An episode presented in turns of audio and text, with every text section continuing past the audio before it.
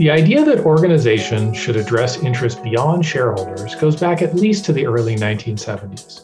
But after a year in which health, racial, social justice, and environmental concerns became too pressing to ignore, there's a new focus on stakeholder capitalism.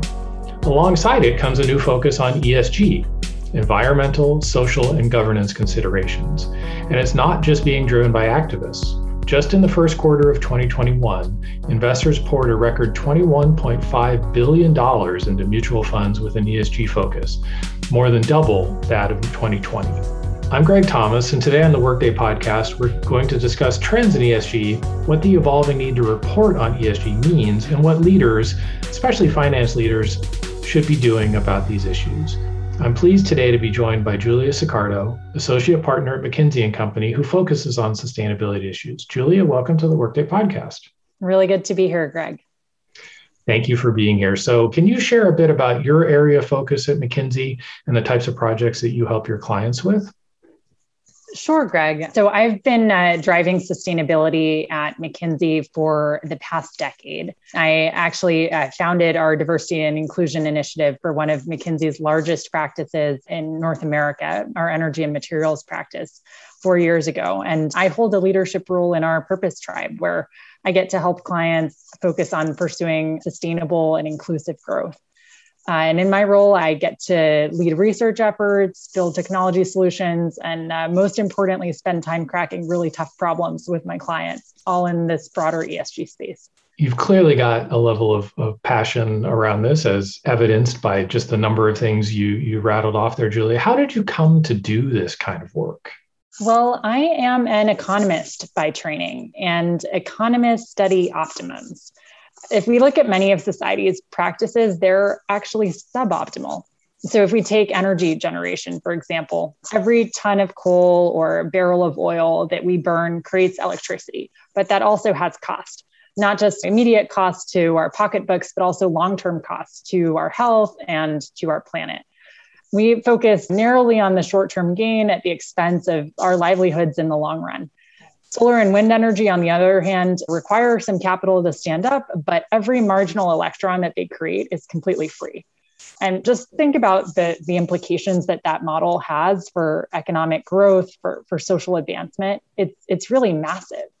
Um, and the unlock is that it, it just takes investment to achieve sustainable growth. And I think that's what I'm really passionate about finding opportunities to invest in the technology, in the people and the processes that yield a greater return over the long run.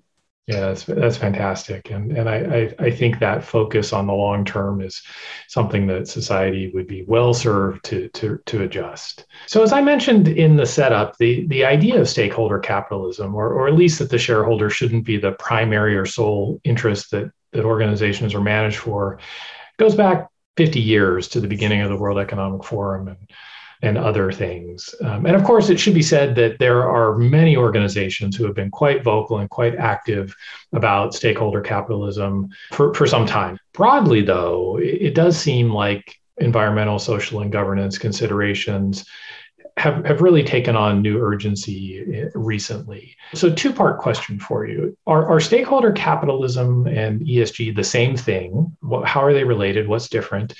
And what do our listeners really need to know about how these two ideas interplay?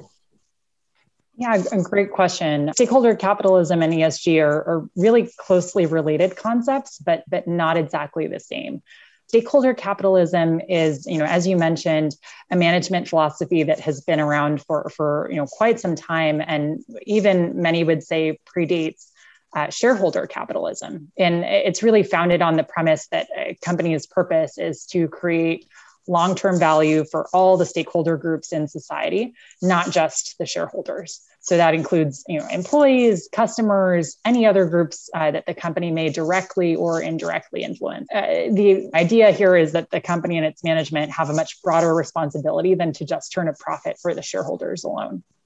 Now, ESG, on the other hand, is, is not a philosophy, but rather a, a set of metrics that can be used to evaluate enterprise risk and opportunity that have you know, material impact on the business. And you know, I think the the rise of ESG has really come about as investors and you know, the financial community note that uh, some of the, the concepts and implications of, of a business's operations outside of its financial activities end up in turn you know having having an impact on the value of that business ESG stands for environment, social, and governance practices. And these are all practices that um, can be measured with, with detailed metrics, which you know companies these days are under increasing pressure from their investors, customers, regulators to disclose. These metrics are you know a bit of a, a litmus test of whether a company is establishing long-term value so I think that to your second question of how do ESG and, and uh, stakeholder capitalism interact, uh, performing well in ESG likely indicates an affinity for that stakeholder capitalism philosophy of management. Uh, but I think, you know, regardless of the philosophy of management that, that you subscribe to, ESG performance really reveals how much risk is tied up in your corporate operations, whether we're talking about climate risk, transition risk, reputational risk, and also how much opportunity a company might have to, to enjoy, you know, long run growth.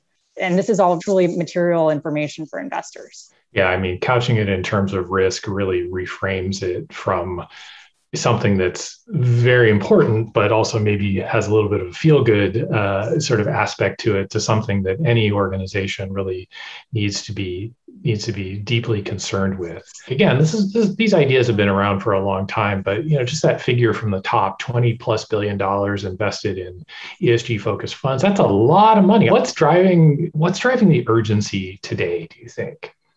You're spot on that ESG is really at an inflection point. 2020 was, you know, a crazy and, and chaotic year. And yet, you know, fund flows into ESG throughout 2020 grew exponentially. And, and that growth has been, you know, continuing steadily into 2021. You know, I think if we look at what's driving it, it's an increased uh, level of stakeholder activism. Even the events of COVID 19, you know, really pushing companies to reflect on their their role in society more broadly, how to react to unexpected shocks.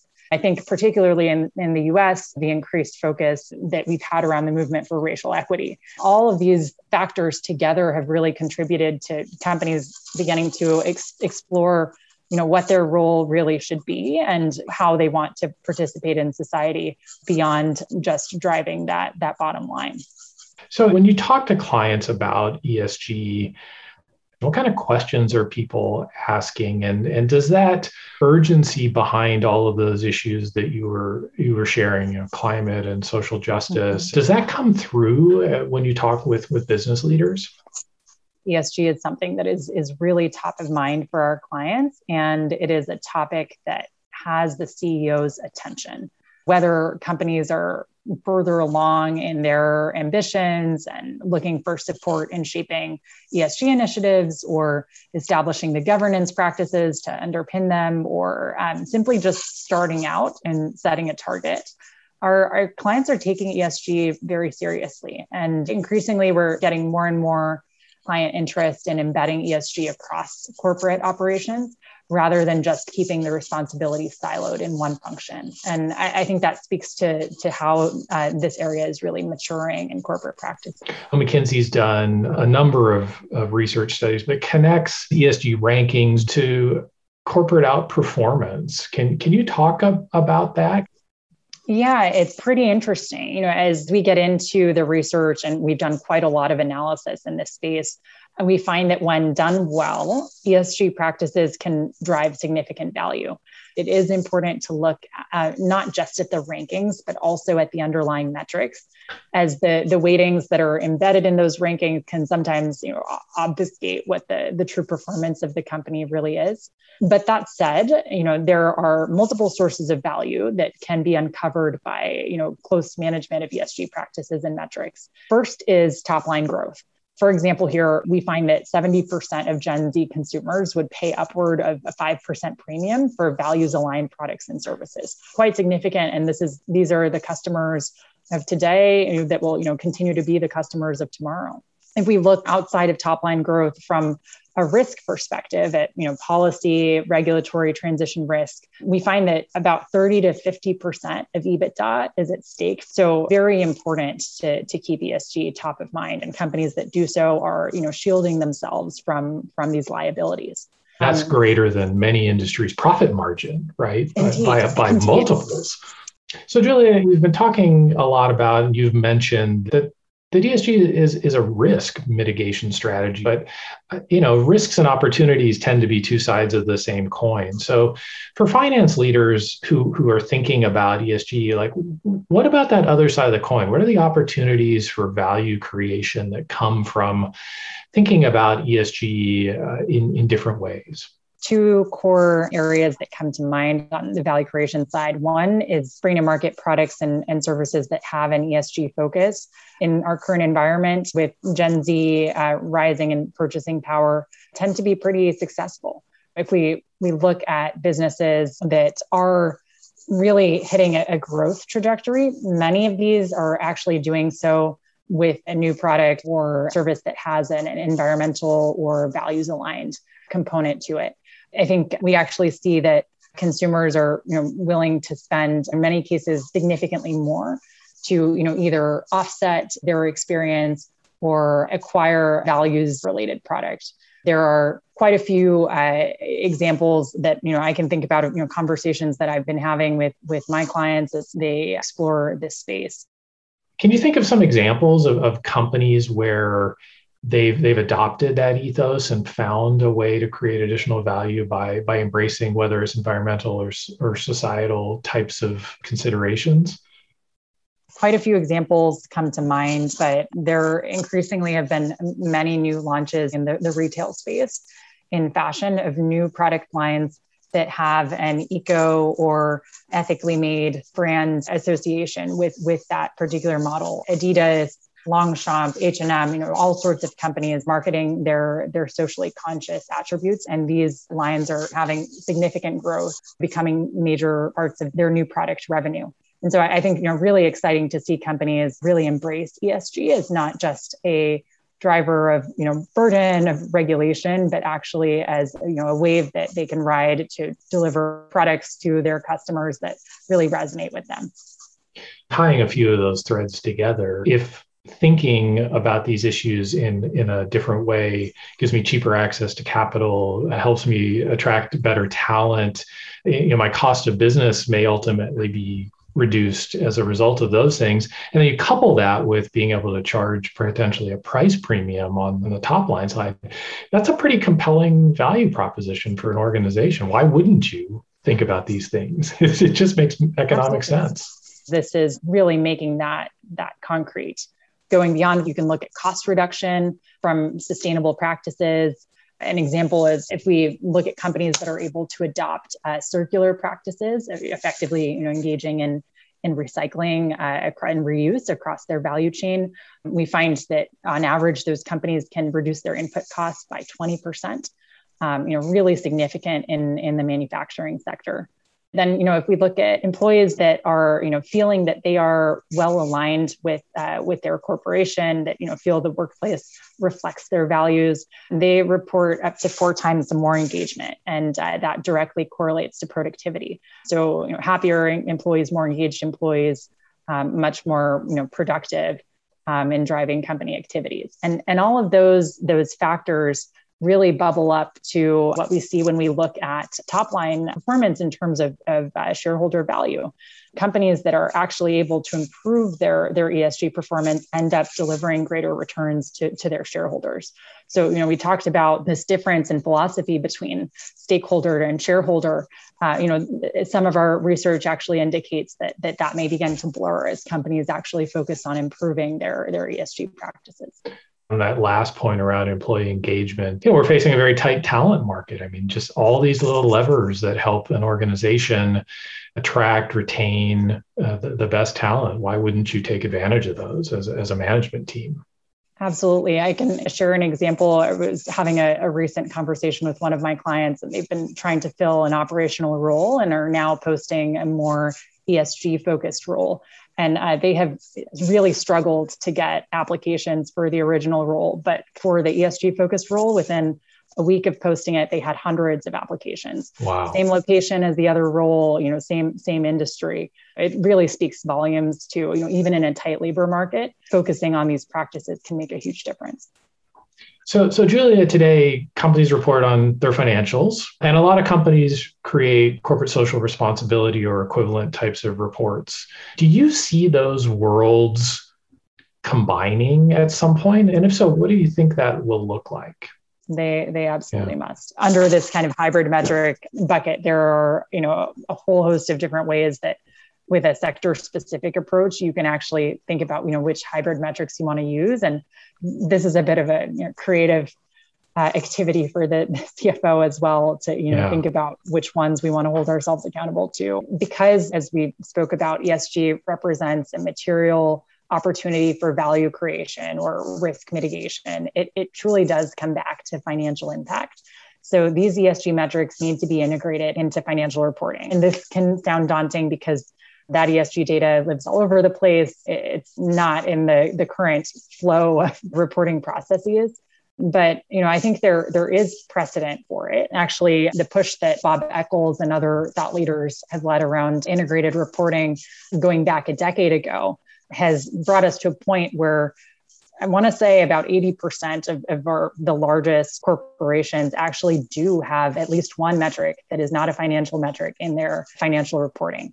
So we need to really take that and uh, expand on it and be thoughtful about what metrics we we pull in. So let's bring it back to what you touched upon a few minutes ago, Julia, around this is this is a, a CEO level consideration. Where does ESG live in an organization. Most companies that are mature in their ESG practices, they actually don't manage ESG from one single function, but rather embed ESG into the financial and operational KPIs, you know, of that business and you know focus on endowing each leader across the enterprise with ESG commitments and targets of their own. This is the mark of a, a company that is you know really focusing on ESG maturely. That said, I think if I have to call out a particular role, I think that the CFO has a very special role to play, particularly in the near term, because the CFO is the one that really is going to have to educate their investors on the relevant ESG risks and opportunities for the business and then manage operations accordingly really while all of the corporate functions have their role to play in executing on ESG, the finance organization is critical because it, it's the one that quantifies the value associated with ESG and really enables capital allocation to, to maximize that value. You talked about fundamentally there's there's a risk component to this. And that's that's a lot of what the finance organization is responsible for is thinking about managing risk and and making sure that the, the company is best positioned with with all the, the myriad choices they have to chart a course uh, that maximizes return while minimizing risk. Talk a bit about how those finance leaders need to to do the kind of education that you were talking about. Where are the challenges in in bringing either that investor community or even the rest of the management team along? Yeah it's a multi-part challenge. At the first level there is educating on, on esg and you know level setting on esg um, you know here we are having you know this conversation about it and it's becoming more and more of a household term, but it's it's not widely understood, you know, exactly what the practices are, what the metrics are, why they're important, why they relate to the business. So as the the CFO expands their role to take into account these material metrics, non-financial but material metrics. Uh, there is going to be a degree of education that you know needs to be done, you know, with any investors that that are associated with the business. Beyond that, digging in one level deeper, it's not the case that all ESG metrics are relevant to the same degree for every business. And so the CFO is going to have to get pretty sophisticated on understanding, you know, exactly what metrics it's important for their enterprise to be tracking and then tie those back to, you know, what the overall mission of the company is and why we are selecting and prioritizing and managing to those metrics. And so there's this second level of education that needs to be done, which is you know quite personal to, to that company. What does ESG reporting look like today and, and how is it evolving? Are there standardized metrics? Are there regulatory regimes that are coming into force that people need to be managing towards? Yeah, this is the the million dollar question or million dollar set of questions because it's uh, it's very murky at the moment. There's still a lot of variability in how companies are going about reporting. There is not one standard set of metrics to use. There's not one big official deadline to meet. Uh, and while there are notable frameworks and standards that do exist, it's absolutely up to each company to determine exactly how to navigate them. So it's challenging context to, to operate in. That said, what is increasingly clear is that it is in companies' uh, interest to, to own their ESG narrative and engage in, in some sort of reporting. And I think there are a couple of reasons for this. First is that investors actually do end up relying on uh, data rating scores that may actually misinterpret a company's ESG performance. And so you want to correct any misinformation that may be out there about your company. Second, if you you don't engage in reporting, you really lose an opportunity to to engage stakeholders directly to you know showcase your risk mitigation strategy, your long-term growth strategy. Companies are you know increasingly using this ESG reporting lens as, as a way to you know better engage with the external community. And then finally, perhaps most compelling is that we've done some analysis in the, in the European market that actually shows that your cost of capital can increase by more than a full percentage point for companies that have an insufficient approach to ESG disclosure. There might be some grace on the part of uh, the broad stakeholder set to just tell us, you know, where you are and what you're doing and what your plans are. But without that set of information being shared, people may assume the worst. Right. And I think you, you bring up an interesting point, particularly in light of the, the posture that the SEC has taken around, um, you know, certainly indicating that there will be requirements for disclosures, corporate disclosures on ESG imminently. What will be a sufficient explanation? I, I'm certain that, you know, there are companies that may be nervous about that. You know, how, how are we going to comply with these requirements when, when they come down, down the pipe? But I think making a good faith effort, you know, engaging uh, either in that disclosure or explanation as, as it best suits the, the company's context is certainly better than than providing less information because one may assume that uh, that there's a bad reason for, for something to hide. Yeah, exactly. Do you anticipate global harmonization of reporting requirements as as this evolves? Yeah, I think that it's certainly the direction in, in which we are headed. How quickly we will move is, you know, an, another question. But certainly the the merger of the Integrated Reporting Coalition and SASB uh, is an indicator of you know, more of these bodies that have been really pounding the table for you know companies to think about disclosing in a single report more than just their, their financial performance and mm. introduce ESG metrics in a more standardized way. I think, you know, if we look at the European Union, you know, we're seeing more guidance around standards to help encourage companies. It's, you know, not required, but it exists uh, to, to help standardize. And as companies are exploring also how they think about their their scopes of, of, impact. And this is more a point on the environmental side. It's quite challenging to you know think about your scope three emissions if you're reporting your scope one and two emissions in, in a different and you know non-standard way. What i i hear from the conversations that i'm having is that um, companies are you know welcoming more standards um, welcoming more guidance, uh, that it's, it's actually an enabler to, to you know, achieve their, their stated objectives on ESG. I want to take us back a little bit to the employee side of, of this. We talked about everything that ESG represents may be reasons for people to, to both choose to be a customer of a, of a given organization, but choose to work for that organization as well. How top of mind is that, do you think, for business leaders that, that this is something that we also need to be thinking about to make sure we've got the, the right talent wanting to work at our organization. And, and then once on board, help us further these efforts.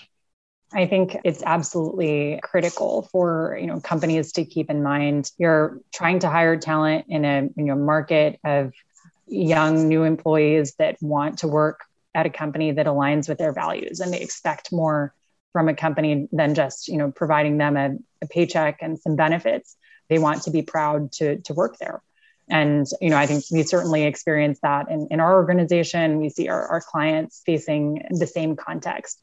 It's pretty incredible. You know, even individuals who are potentially joining a role that has nothing to do with ESG, totally elsewhere in the organization. That is a core question that they have, you know, before joining the company. And so I think particularly now, as we were mentioning, where there is a fight to retain talent and coming out of a, a challenging period, more and more individuals are, you know, taking a time off or, you know, working part-time in their careers. Uh, being able to, to offer a workplace that really resonates with, with one's values gives the you know, a bit of an edge um, in, in that recruiting. And this is a time when, when most companies find that they need it. So, what do companies need to do to make sure that they're they're not being seen as just giving lip service to these notions. Yeah it's uh, you know it's it's one thing to talk about esg and talk about stakeholder capitalism but it's it's uh, quite something else to you know implement esg practices in your organization and really, the first step is by um, building a, a fact base. And that's just, you know, not just of your internal operations, which can sometimes be easier said than done, given all of this data lives in different corners of the, the business. So, not just collecting that, but also understanding what do your customers really care about? What do your employees really care about? What do your, your investors really care about? Um, and I think once you have that understanding, then you can begin to formulate your ESG strategy and you know figure out where you're going to double down and lead, where you might need to do a bit more work to get up to par. But I think once once that is defined, it's really about building the initiatives and investing in, in the plan that is required to implement those. You need to define KPIs, you need to set in, incentives in the right place to ensure that implementation actually happens put the right talent with the right skills and experience in place to, to drive it. And also think about what metrics you're going to report on externally to make sure that the impact of everything that you're doing is well understood. So you know i characterize it as a journey with with a lot of milestones really you know not a not a check the box exercise. And I, I think investors and regulators are discerning enough to know, you know, when is when a company is actually taking this seriously and, and taking these actions and when not if we took your answer out of context, you're, you're describing, a, you know, uh, setting a strategy and executing on a business initiative, right? It's it's in yeah. some ways no different than this than is, anything else that an organization might realize that it needs to do because it's good for business. You're, you're spot on. Um, this is kind of the the new wave of, of strategy transformation, but you know, I think it's it's really important to not just think about this as a, an aspiration uh, setting or you know vision setting exercise set a few targets uh, create a glossy report there there has to be all of that follow through just as you would with an operational transformation if the goal was improve ebitda this has to be treated with the same rigor as you described it it's it's it's not something that gets completed. It's it's a journey. You're always going to be finding new milestones to set the, the goal towards and achieve. So as we wrap up, for listeners who who are on their own journey around ESG, what advice do you have for them to to further their own efforts? I three pieces of advice for companies that are embarking on ESG reporting.